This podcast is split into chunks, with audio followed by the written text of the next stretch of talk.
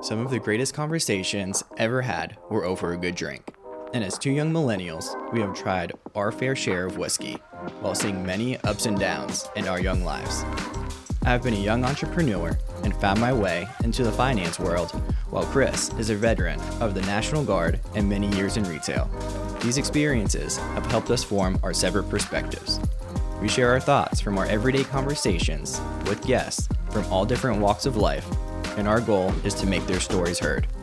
We know that a good drink can make conversations even better, so we invite you to join myself, Tyler Yaw, and my co host, Chris Kellum, over a nice glass of whiskey while we share our modern day wisdom and ask the questions we all have.